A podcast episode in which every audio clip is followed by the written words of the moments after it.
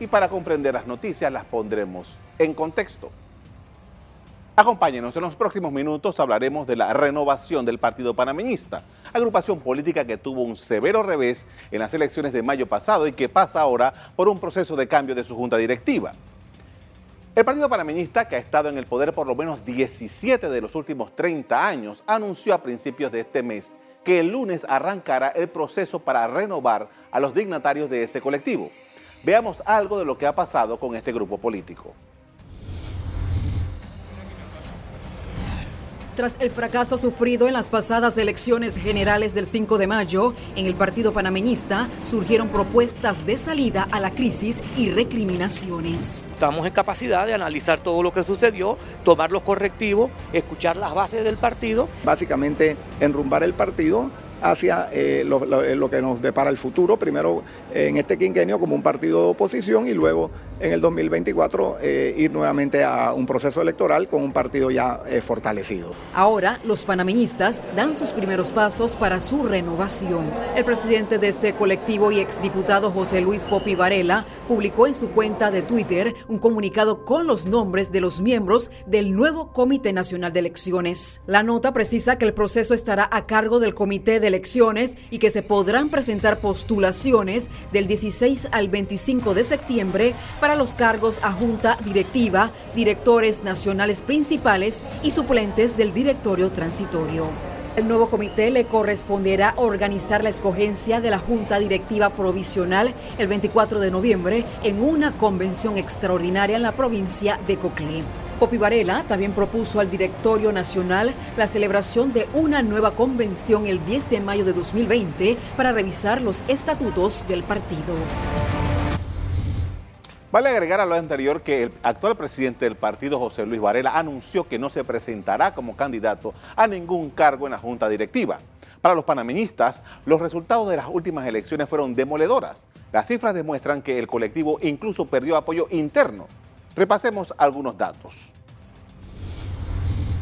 Según dio a conocer la Junta Nacional de Escrutinio en su momento, el partido panameñista obtuvo en la pasada elección presidencial un total de 174.113 votos, lo que significó el 8.8% de ese importante comicio. No obstante, este colectivo fundado por Arnulfo Arias a finales de los años 30 tenía alrededor de tiene o tenía así alrededor de 361 mil adherentes al 5 de mayo. Este resultado lleva a, la conclusión de que el 48% de los panameñistas no votó por su propio partido a la hora de decidir quién sería el presidente de Panamá por los próximos cinco años. En la elección legislativa también hubo un duro revés. De las 16 curules logradas en 2014, el colectivo perdió a la mitad. Ahora solo tiene 8 diputados. Desde que se conocieron los resultados preliminares de las elecciones, las voces que pedían descabezar al directorio nacional panameñista no se hicieron esperar. El partido requiere una renovación.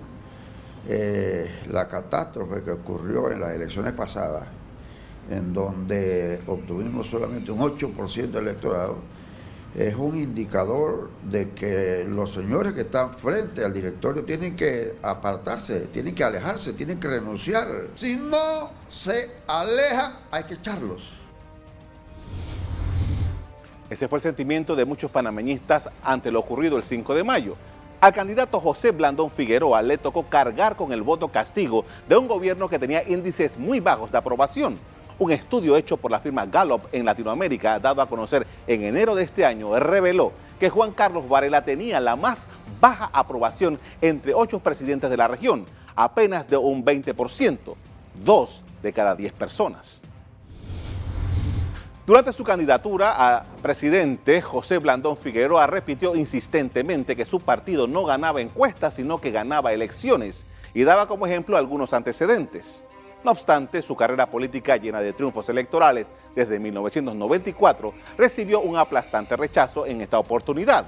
Blandón, quien está haciendo giras para visitar a los copartidarios, ha dicho que los panameñistas se sienten decepcionados y frustrados por la forma como operó la estructura del partido durante el gobierno de Juan Carlos Varela. El 24 de noviembre, en una convención nacional extraordinaria, los panameñistas tendrán la oportunidad de escoger a una junta directiva provisional que guiará a este colectivo hasta el 2021 y que debe empezar a hacer los ajustes necesarios para ese colectivo.